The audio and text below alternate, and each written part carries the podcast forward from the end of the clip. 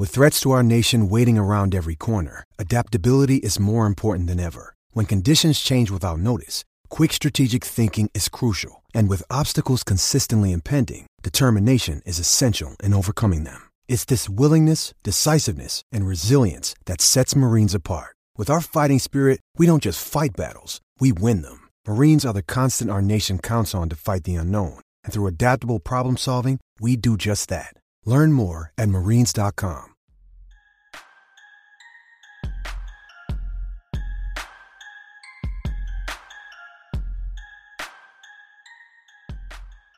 Hello and welcome into Airing It Out, a podcast brought to you by the Centre Daily Times. I'm your host, John Sauber, and I'm joined, as always, by Josh Moyer. Josh, how's it going?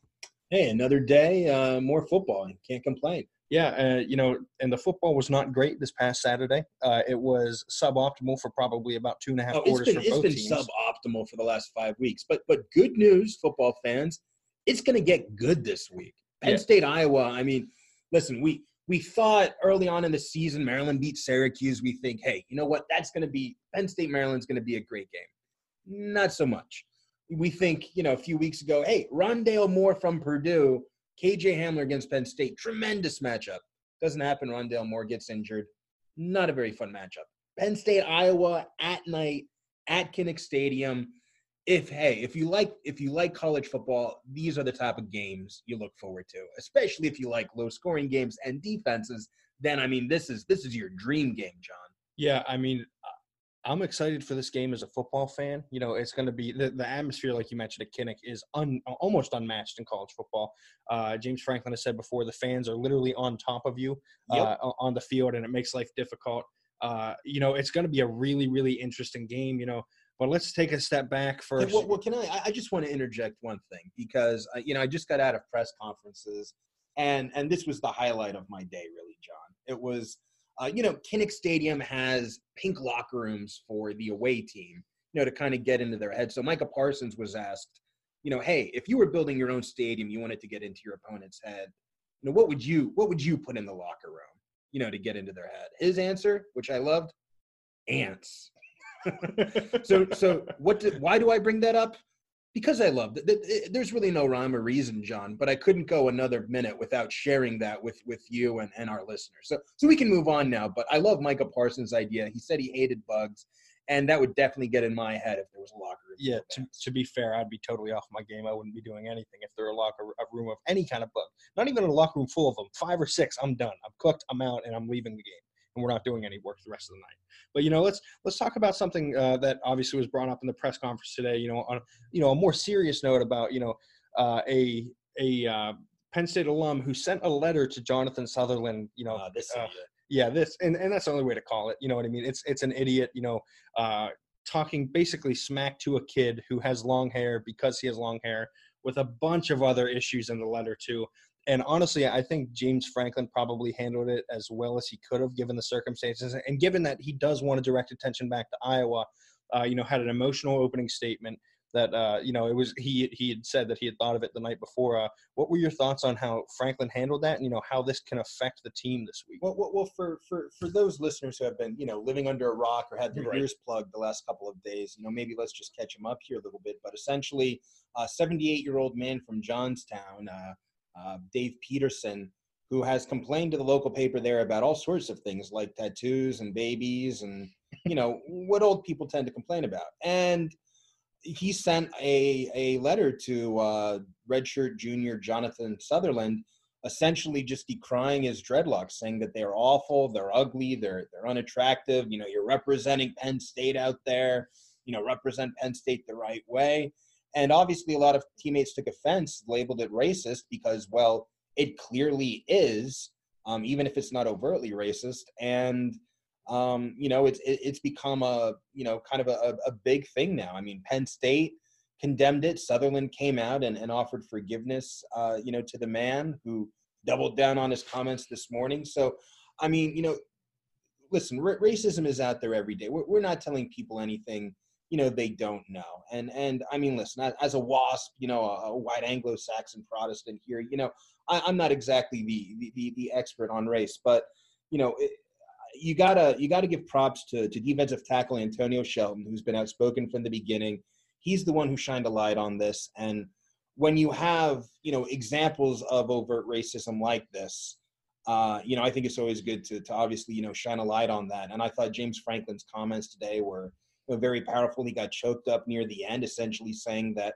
you know, football is is something that's unifying and and you know where where people of all creeds and all colors and all beliefs come together for for one common purpose and that's one of the few things in in america and, and in the country that you know you can you can have this this unifying force of you know love and peace and okay maybe that sounds a little hippy dippy but i mean you know he, he really did speak sincerely and i thought you know said what needed to be said so i mean you know props to james franklin too i mean this is you know this is an issue that doesn't just impact football you know it impacts you know everyone you know all across the country and you know penn state football doesn't have its its head buried in the sand it's been at the forefront you know of a lot of these issues i mean even going back to you know wally triplett and and we are so i think penn state as a whole has has really kind of you know condemned um you know this one you know singular fan and what he's had to say you know and has has really moved forward so I mean, yeah, that was it's not something we deal with every week, but you know, I think it was handled pretty perfectly by Penn State. Yeah, and you know, I, I think you said that pretty well. You know, uh, I think it was important too to note that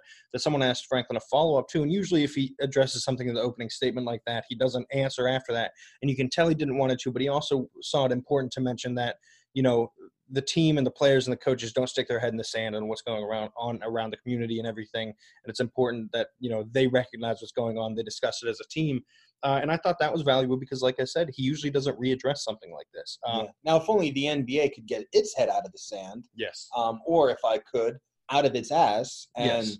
But but hey, that, that that's a, a conversation for another time. Yeah, no, it, I mean we've seen this a lot in, in sports, and the, literally the last week, uh, a lot of issues with race and you know, uh, and social issues become even more prevalent. There are always issues like that in sports, uh, and you know they've they've become prevalent once again, and now it's touching directly in State College. And I, I think the team is going to rally around this, rally around Sutherland, who clerical note, you know, he's a redshirt sophomore, not a redshirt junior. Oh, oh my, my mistake.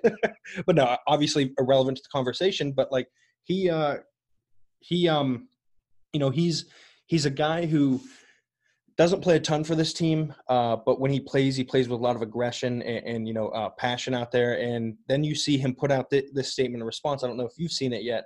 He yeah. responded by captain, special teams, backup safety, absolutely. Yep, saying that you know he can't respect an opinion of a, a person he doesn't respect, and I think that's the proper way to handle that. And you know, I think Penn State's going to move forward stronger as a team because of this, uh, and you know, it's going to unify them in some sense. And uh, yeah, like you said, uh, Dave Peterson doesn't speak, I assume, for most Penn State fans, and I think the the letter in itself is ridiculous. Of course, his response to double down on that letter was even more ridiculous. But at the end of the day, I don't think I'm too surprised by that response from him, and I'm sure you're not either. I mean, listen, there there are obviously racists in, in you know every football fan base, and and listen, you don't need to call someone the N word to, to to be a racist. You know, there's you know a lot of different ways, and and you know Dave hit on one. So he hit listen, on more if, than one. Well, yes, this is very true. But you know, I think you know, hey, uh, you know, uh, hopefully he, if he doesn't understand yet, I, I, mean, he's not on Twitter. He's 78 years old.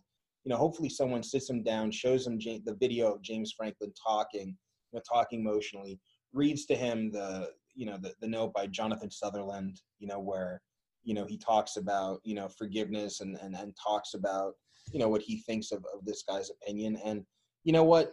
Maybe that doesn't change Dave Peterson's mind at all. You know, it's kind of hard to to change someone who, who's set in their ways. But you know, if nothing else, it brought more awareness to the issue, and you know, I think you kind of saw Penn State's true colors when you know everyone kind of rallied around Jonathan Sutherland and the team. So you know, I don't really want to give this idiot uh, Dave Peterson anymore. You know, kind of pub, but no, I think it was an important thing for for Penn State to address, and I think it's a good thing that we addressed. And you know if more people would so yeah yeah very well said and like you said no reason to give him more publicity for something that was just idiotic and, and shameful honestly so let's let's move forward by looking back a little bit we're not going to touch too much on this purdue game that was essentially worthless outside of a few things as always we're going to talk about sean clifford's performance here uh, what did you think of how he played uh, and I, I mean especially we saw a different different sean clifford in the first what 16 to 20 minutes I of the game. say first about the first like quarter and a half. Yeah. Maybe. And and then the the the next you know quarter and a half after that was a totally different player. So,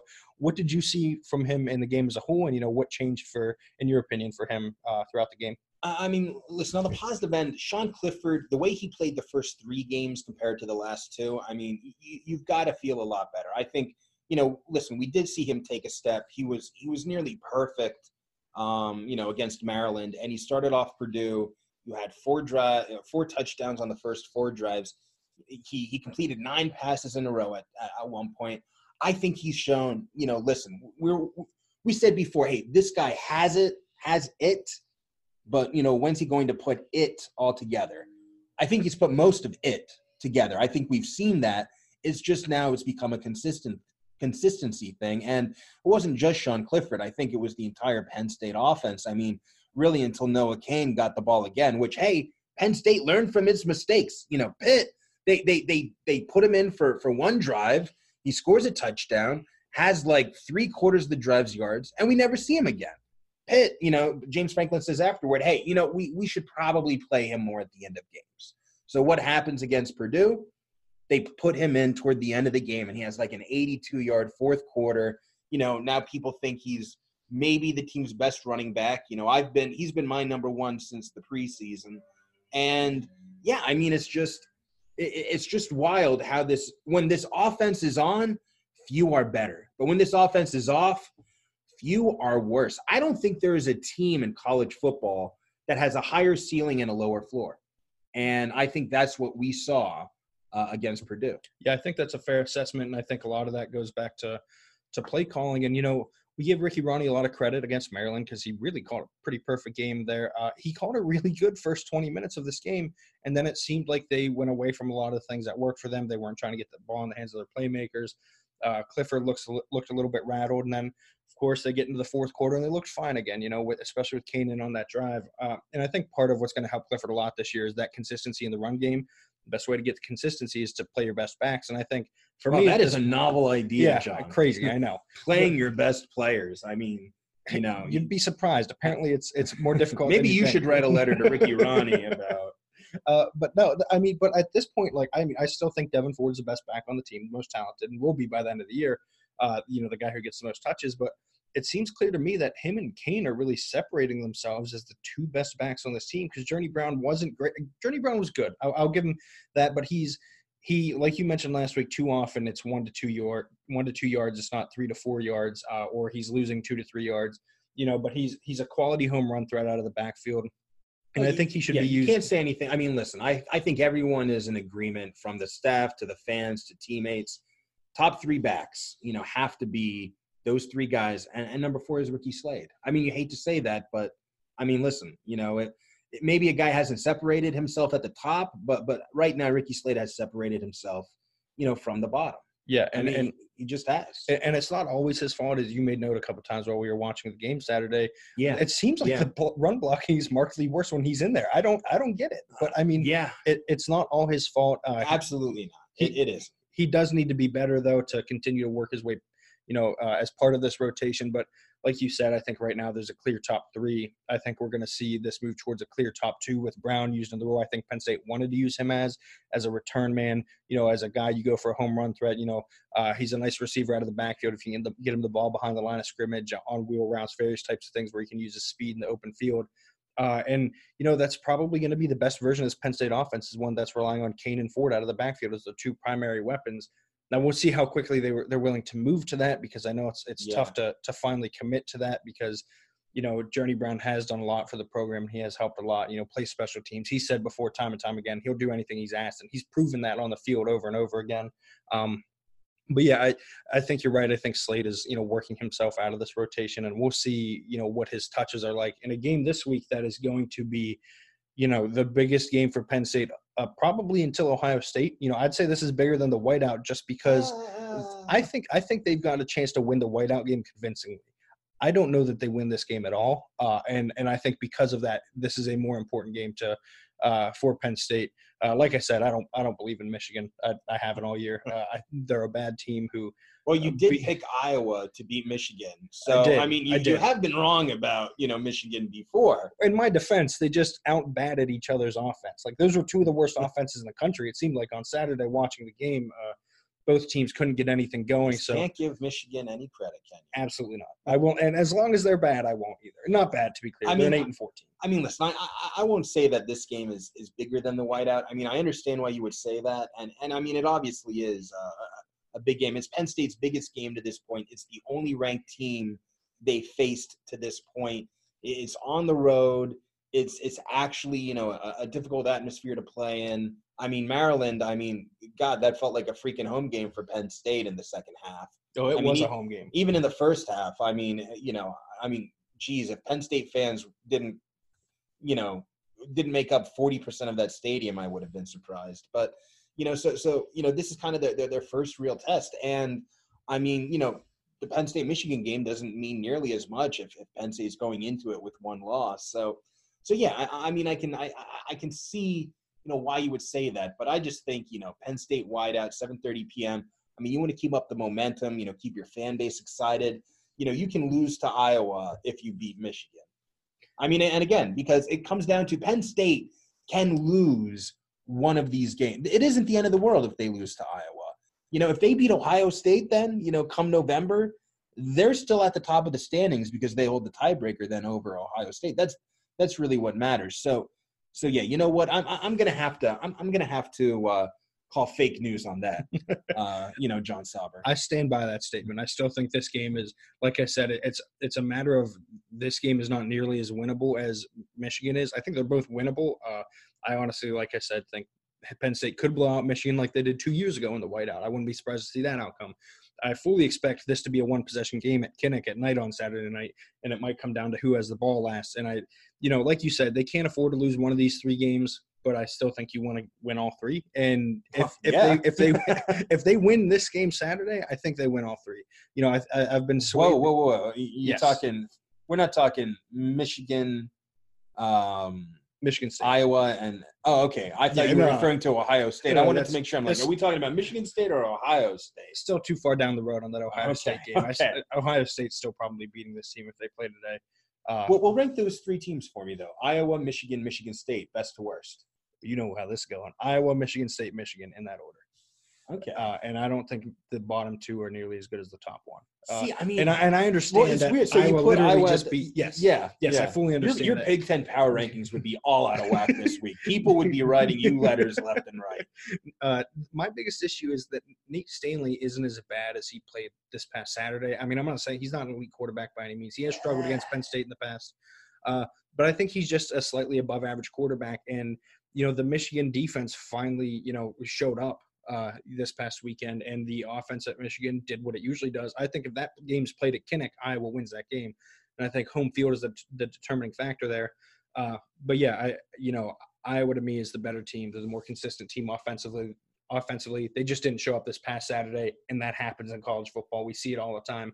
Uh, but yeah, I, the the Michigan the Michigan offense is just bad at this point. You know, there's no real way around it. Uh, I think it's it's funny when we talk about these different teams, and you know, with Iowa, it's oh, you know, can can Nate Stanley find his groove this game? You know, oh, is is Brian Lewerke? Uh, is he really a good quarterback for Michigan State? Oh, is is Shea Patterson? Is he the answer at Michigan? no, And, then we get to Penn State, and and we're not talking about Sean Clifford as much. It's is Ricky Rahne going to call a good game this? You know, Well, I think week? the same- going to have a good plan. I think Michigan is the same issue. Uh, well, honestly. that that's true, and it's funny Gattis. with the Yeah. James Franklin coaching tree. of- Yeah. Well, no, and, and I mean, people ridiculed Franklin for choosing Rahne over Gattis. He might have made the right choice. I Well, mean, it's, yeah, I think I, I think now we know at Alabama who was calling the plays. yeah. Uh, Mike Locksley. Yeah, uh, and that, like I said, that Michigan offense has just been so brutal. It's funny you mentioned that, though. You know, there are concerns at quarterback for these other three teams. I don't think Penn State has as many of those concerns with Clifford because he's Yeah. shown what he can do. Yeah, Uh, Shea Patterson has shown how bad he can be. Uh, Nate Stanley showed and how bad he can be. Lewerke's probably the best of the three, but has still had some pretty terrible games in his own right. I mean, Stanley Stanley is close there too for me. See, like I, you know, maybe it's just you know bias on on my end, you know, confirmation bias. But when I see Nate Stanley, I almost see you know, Anthony Morelli for Penn State. And by that I mean, you know, you look back at, it, at the final stats to his career, and it's funny if you talk to a current college student, you know, they think Anthony Morelli was wonderful. If you talk to someone who went to school during that time, they think Anthony Morelli was the worst quarterback ever because he always seemed to dominate the bad teams, put up a lot of stats. But when he played the top defenses, you know, ranked teams, he always seemed to fall apart. He never did as well. And I can't help but see Nate Stanley, and and maybe it's not as extreme as it was for, for Penn State's Morelli, but I mean, you know, last year he played a good defense in Penn State, and you know, he just did terribly. When he plays an elite defense in Michigan, he throws three interceptions. You know, can't even score a touchdown. It's Iowa's lowest offensive output in eight freaking years. I mean, you know, elite quarterbacks, great quarterbacks, hell, good quarterbacks don't do that. You know, so so I don't know. I mean, I I think it is pretty close, you know, between those guys. But but honestly, right now, I was thinking this on the car ride over. Who's the second best quarterback in the Big Ten? I mean, I would say Justin Fields right now is number one. Is Clifford number two already? Uh, it might be Clifford. I mean, you can make an argument for Jack Coan, but he doesn't have to do much at Yeah, Wisconsin. Yeah. Uh, you know, it, it might be Clifford. I mean, but I think I think the I would main take point Clifford is before I would take Coan. I think I would too, but I think the main point is it's Fields and everybody else at this. I mean that. Well, that's also It- and it's not. But if I'm doing close. like a, you know, first four or five games, all Big Ten team, you know, I guess I put Sean Clifford on my my my second team right now. yeah, uh, I mean that. I would have to imagine you would do so. Adrian Martinez hasn't lived up to the billing this year in Uh, well, Nebraska. Nebraska hasn't lived up to the billing this year. Goodness gracious, they barely got past Northwestern.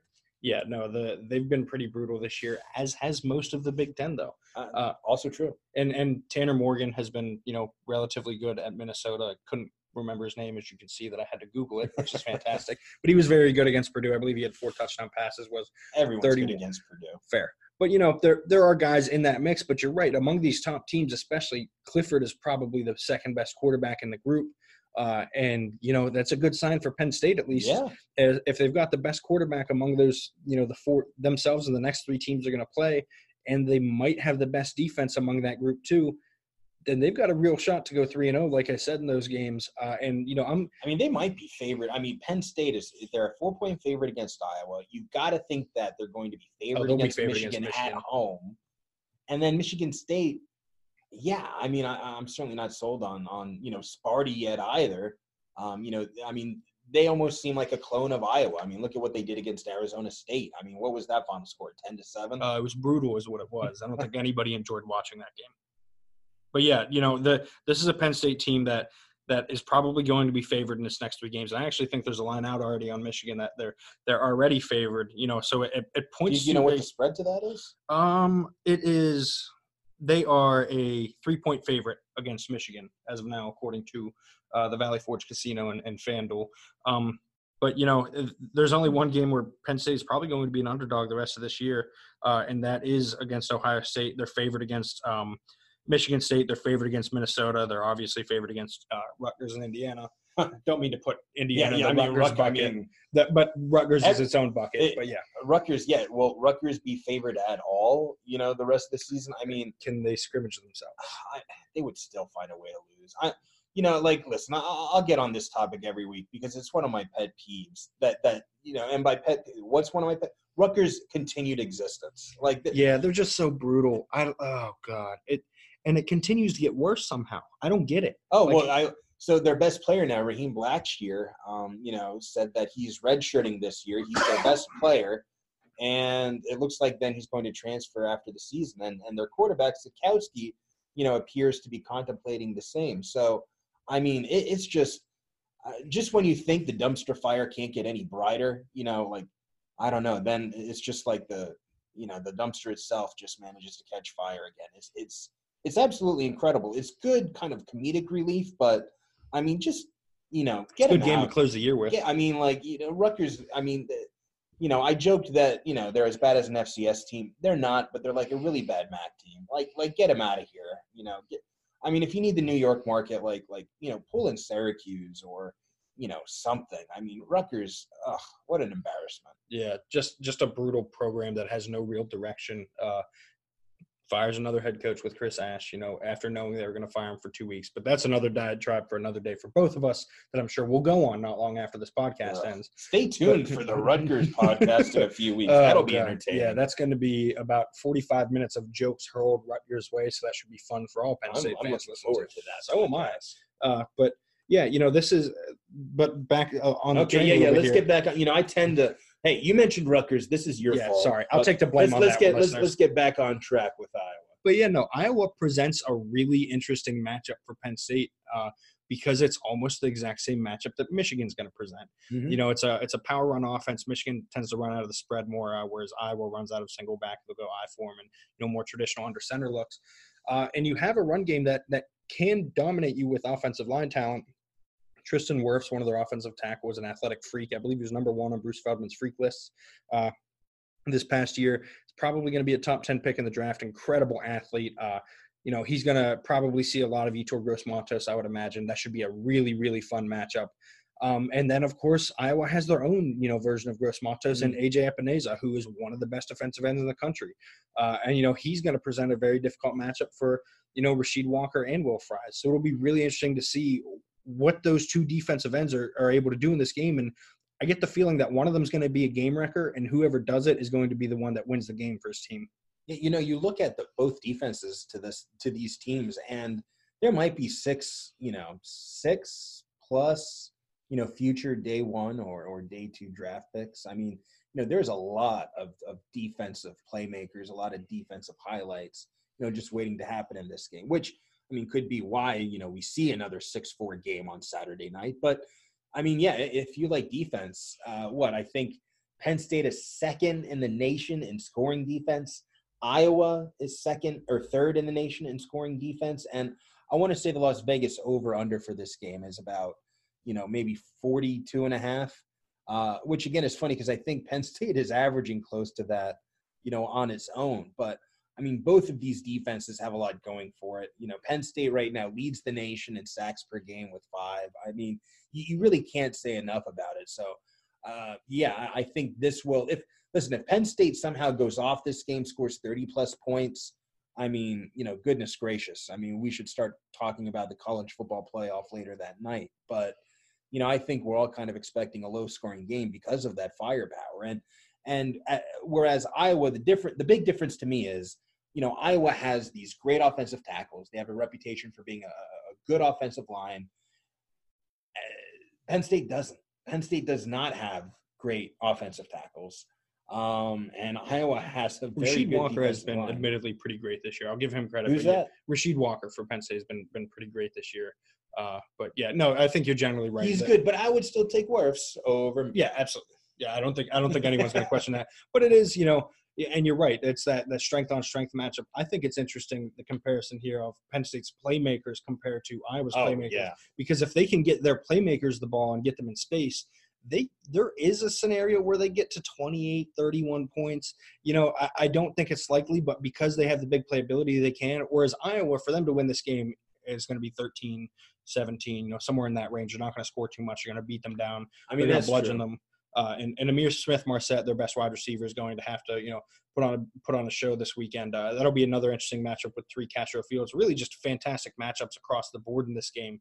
Uh, you know, and, and what what is your matchup that you're sort of looking forward to seeing this weekend? you know, for me, I guess it's just in the trenches. I mean, I need to, you know, sit down and take a closer look at it. But I mean, I think that's where this game is obviously going to be won or lost. Uh, you know, Penn State's strength is its, you know, is its defensive line and its front seven, and and uh, you know, for for Iowa, I mean, it's it's its defensive line as well. I I guess to me, I think the key to this game, if I had to pick, would be Iowa's defensive line versus Penn State's offensive line. I'm going to be looking at at that especially more than anything. I think if if Penn State wins that battle, it wins the game. Yeah, I think it could win the game handily if it wins that battle. I mean, you, you have when, when Penn State can run the ball and Sean Clifford doesn't have to carry the entire load.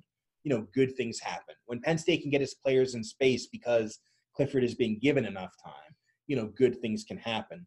But you know, if Clifford is being you know flushed out of the pocket, if he's running an RPO and he's keeping the ball most of the time, I mean, I mean, you know, we saw him struggle with that before. You know, not hitting the holes quite as quite as well. You know, if if it's a little bit jumbled, Um, you know, the, the the vision isn't quite there, and you know that's why I think you know Ja'Juan Seider, when when he talked to us two weeks ago, one thing he said is that you know different running backs you know might see more time based on the opponent.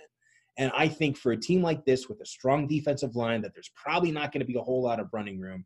I think someone like again, I think Noah Cain fits in really well with that because as, as James Franklin said, as everyone knows, you know, this is a guy who's going to pick up three, four, five yards every carry. He's not going to go backwards. He's not just going to get you one yard or, or, fall down at the line of scrimmage.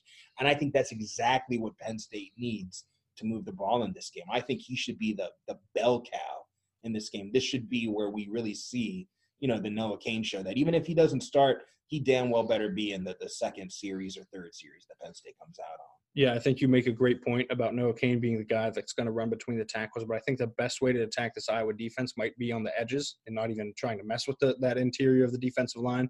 Uh, and I do think if they're going between the tackles, Cain has to be that guy. You're absolutely correct. They're, the other three guys, maybe Devyn Ford could hold up a little bit, but Slade and Brown probably are not going to hold up in those situations. And and you know, I think your best chance though is to get Ford, to get Cain, to get Slade, to get Brown the ball in space, to get them the ball on the edges run more sweeps rather you know run more off tackle than, than inside zone. Uh, you know get your guys out on the edge give them space to work run screens. I know they don't seem to do it much at penn state but they really like if you can get that iowa defensive line upfield in sean clifford's face and let them get the ball out on a screen pass you're going to have a lot of room to work with because you're going to have a front four that's not there because they're going to be you know already seven yards up the field trying to get a sack. Uh, I, I, guess I will say this though. I mean, you know, because that's with with with Ricky Slade, with with Devyn Ford, with Journey Brown, I mean, you're right. That's where they make their living. You know, it's the outside, it's the big play. But if you take away every running back's longest run this season, you take away every running back's longest run, you know, who leads the team in rushing average? It's Noah Cain by more than a half yard. You know, I mean, if you look at Journey Brown or or you look at Devyn Ford's you know yards per carry this season it, it, it's tremendous. But that's because they've all carried the ball what like 30 let's not discount nick Eury in this conversation. Okay. Uh, well i'm going to. But you know they all have between you know about 30 40 carries and they all have that one long run that's kind of you know inflating their yards per carry average you know by by about two yards or so. So i mean you take that away you know the bell curve is a whole lot different. For for noah cain he has a lot more runs that go for three, four, five yards. Whereas, you know, Brown, Slade, and, and Ford have a lot more that go for, you know, zero, one, two.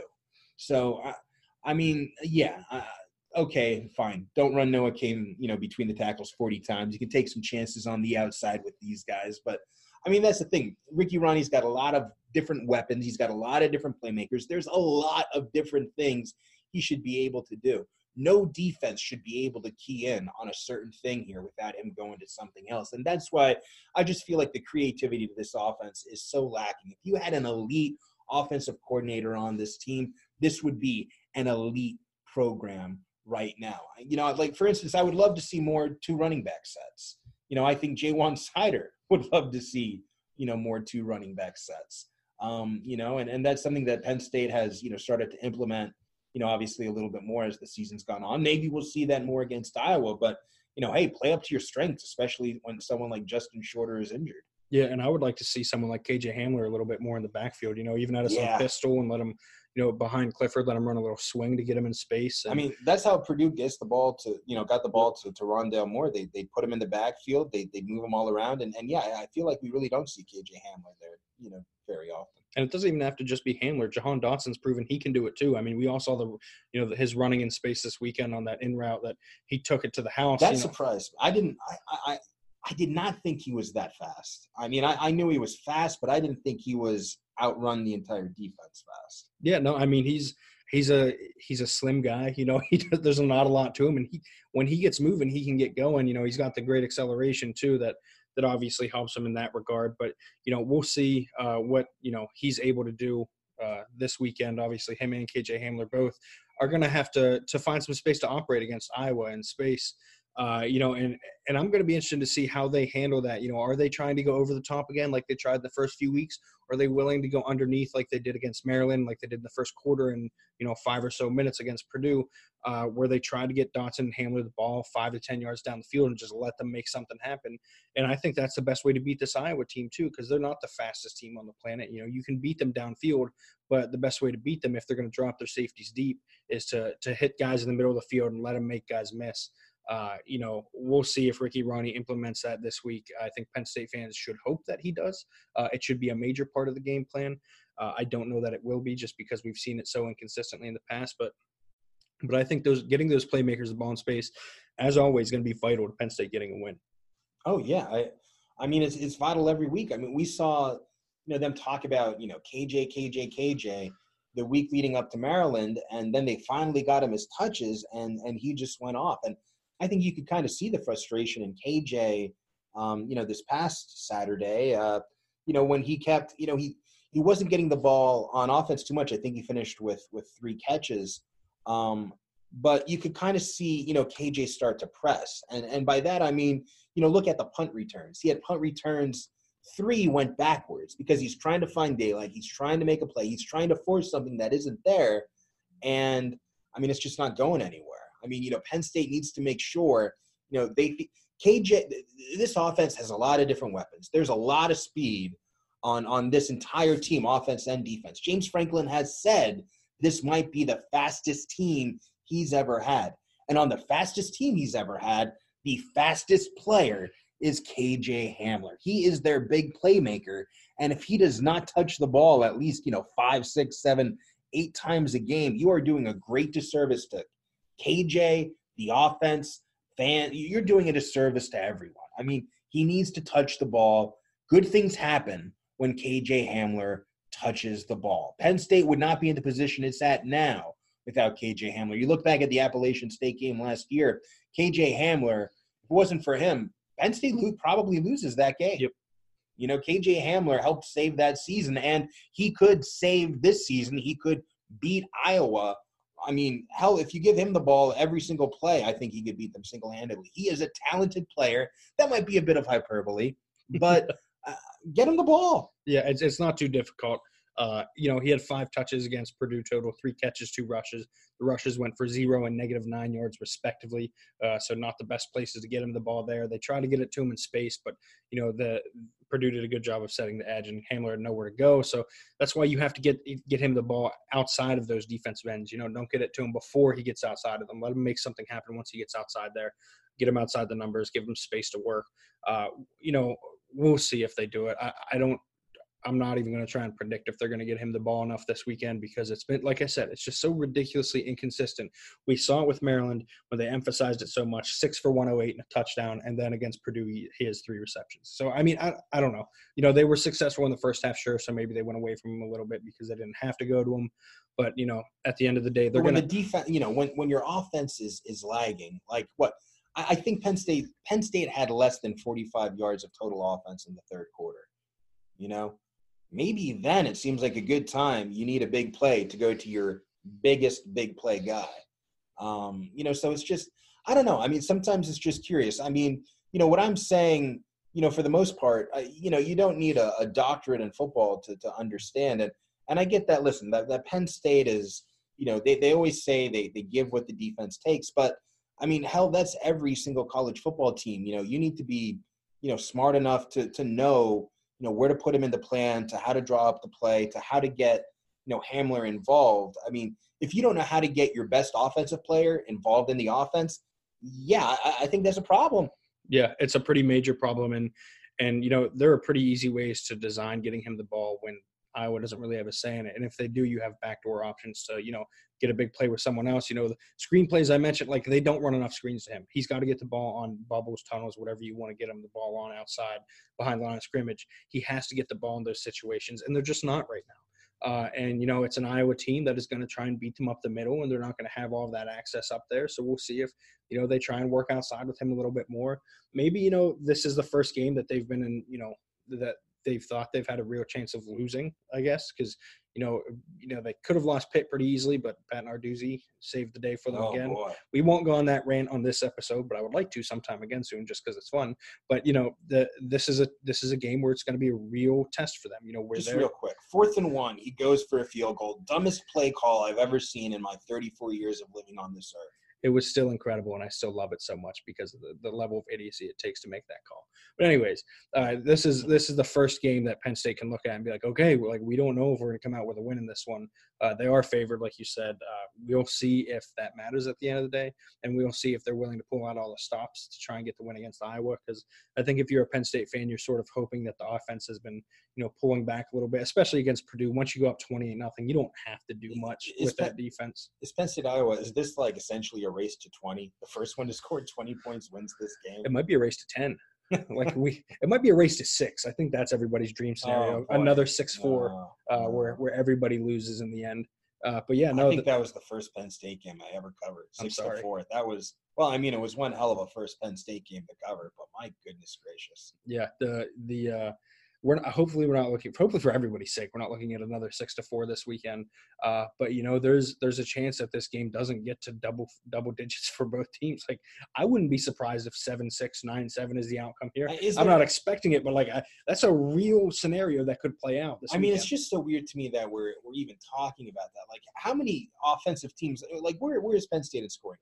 offense right now? Can can, can we look that up? Uh, you know, I, I- I just ask that because I wonder how many other teams that are ranked as high as Penn State have this conversation where they're like, man, well, you know, will they score ten or twenty points this game? I mean, don't get me wrong, Iowa's a very good defense, but you know, I just feel like you know if if you know, I was playing Alabama. No one's saying, "Hey, is you know Alabama getting to 20 points?" And and listen, I know Penn State isn't Alabama, but I'm just saying, you know, usually the uh, you know expectations are a little bit higher for offenses. So what?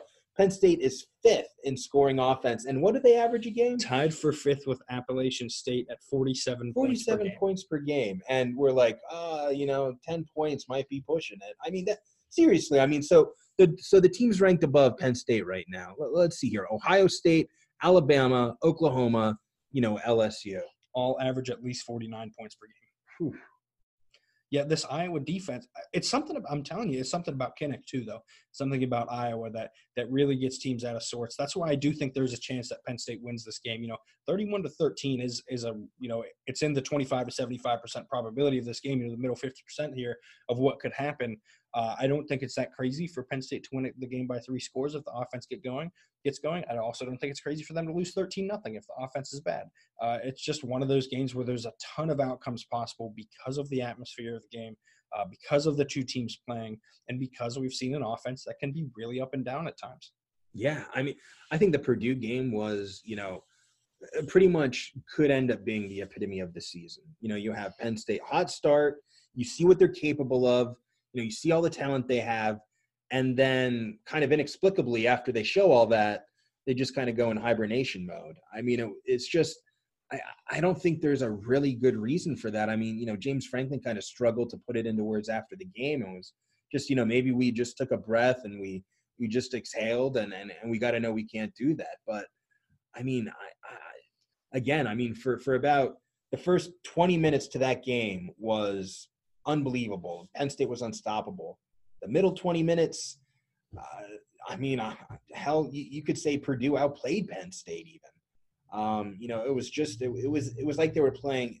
It was like Penn State was a different team playing a different team. I mean, it, it was amazing. You know how quickly that turned, and you wonder if that middle 20 minutes could be a full 60 minutes against a good defense like Iowa. I think that's a fair question to ask.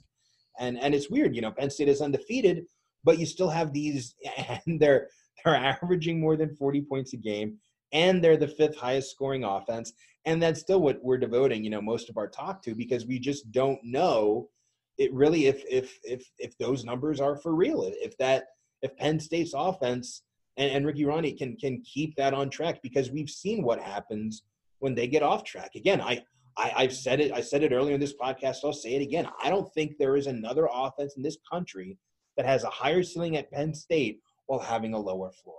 Yeah, and uh, that's why I said, you know, I don't think 31 is too crazy. With like you said, the the the the ceiling is ridiculously high as we saw against Maryland, and it's ridiculously low as we saw for about 20 minutes against Purdue and against Pitt. Uh, But you know, I think really more than 20 minutes against Purdue. I mean, you know, after yeah. the first four drives, the last what was it, 12 drives, 14 drives, they had one touchdown. Yeah, it was just such a weird, and, and I think you know. Franklin might be onto something with the, you know, they just sort of took a breath because it did seem like it was like, oh, this game's, you know, good and over. Nobody has to worry about it. And they sort of took their foot off the gas completely. And then, you know, it didn't feel like the offense was doing horribly. It just sort of felt like they were going out and there there wasn't a lot of I don't know. I mean, Blake Gillikin did punt on like five straight yeah, possessions. That's true. But yeah, no, I mean, but it, it, seemed like the offense, you know, guys were going through the motions. It didn't seem like there was the same intensity that they came out with to start the game. Uh, but I think this this game this weekend is going to be a good litmus test for this offense. Oh, yeah. Like if they put up 30 or more, this is an elite offense. Like I don't think anyone's going to argue that after what we've seen from the Iowa defense.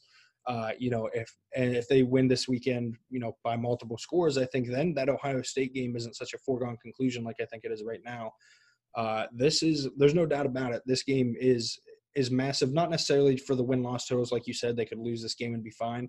But if they come out and they show, you know, if they hit that ceiling this weekend, then there's a chance that this is indicative of the rest of the year and how it's going to go. And maybe, you know, maybe 10 and 0 into that Ohio State game isn't isn't that far off base. Yeah, I, I mean it's just crazy. I mean, even you know, three weeks ago we we kind of looked at our, you know, preseason, you know, predictions and and wondered, you know, if we you know, we picked too many wins or too many losses, and we were both kind of of the same opinion. Like, ah, you know, Penn State's playing worse than we thought they would, you know, but they're in better shape than we thought they would be, um, because the rest of the Big Ten it seemed like it was down so much. And I mean, you look at it now, and it's you know, okay, actually, this team could be a lot better than you know we we gave them credit for. I mean, everyone kind of assumed Penn State's defense would be on that elite level.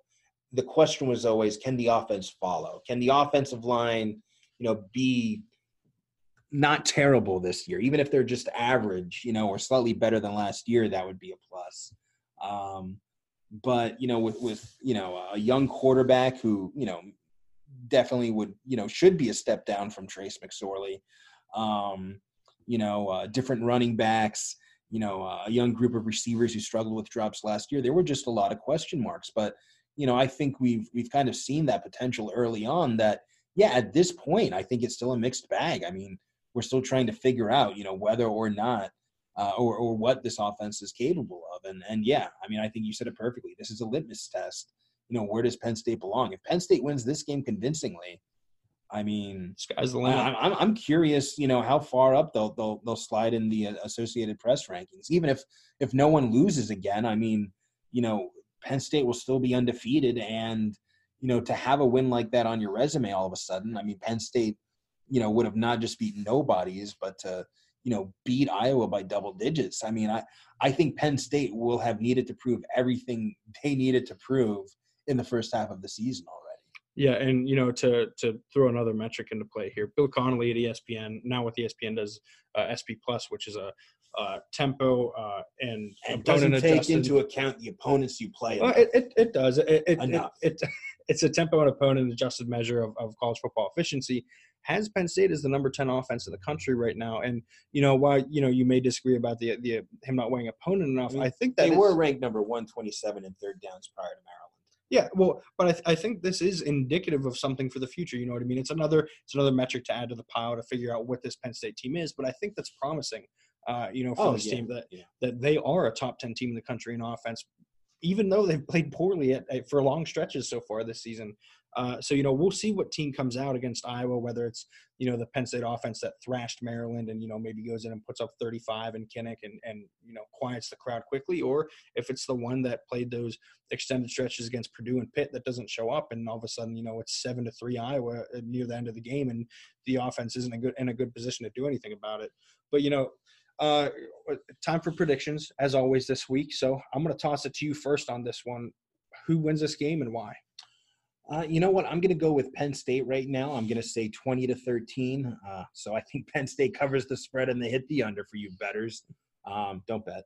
Um, but yeah, I, I just, again, I mean, I think Penn State has the higher ceiling than Iowa. I think Penn State's the better team. It really comes down to can they execute against the Hawkeyes? And I think they're good for, you know, at least, you know, one or two or three, you know, big plays this game that can lead to a touchdown. And and I think that's that's what's going to be the difference. I mean, I look for, you know, KJ Hamler to get involved. I, you know, I, I could see, you know, Noah Cain, you know, getting the ball a little bit more. And we've seen how dominant he can be on certain drives. I mean, you look against Purdue, I mean, again, he had almost all the yards on that, you know, touchdown drive. You you look at, um, you know, Pitt, he had, you know, 50 out of the, you know, 50 plus yards out of the 80 plus yards on that drive. So, you know, I think those guys can be the difference makers in this game. And I think, you know, for the most part, you know, Iowa dominates on on defense, but I think there are going to be those few drives combined with Penn State's elite defense that you know makes that game and that score 2013.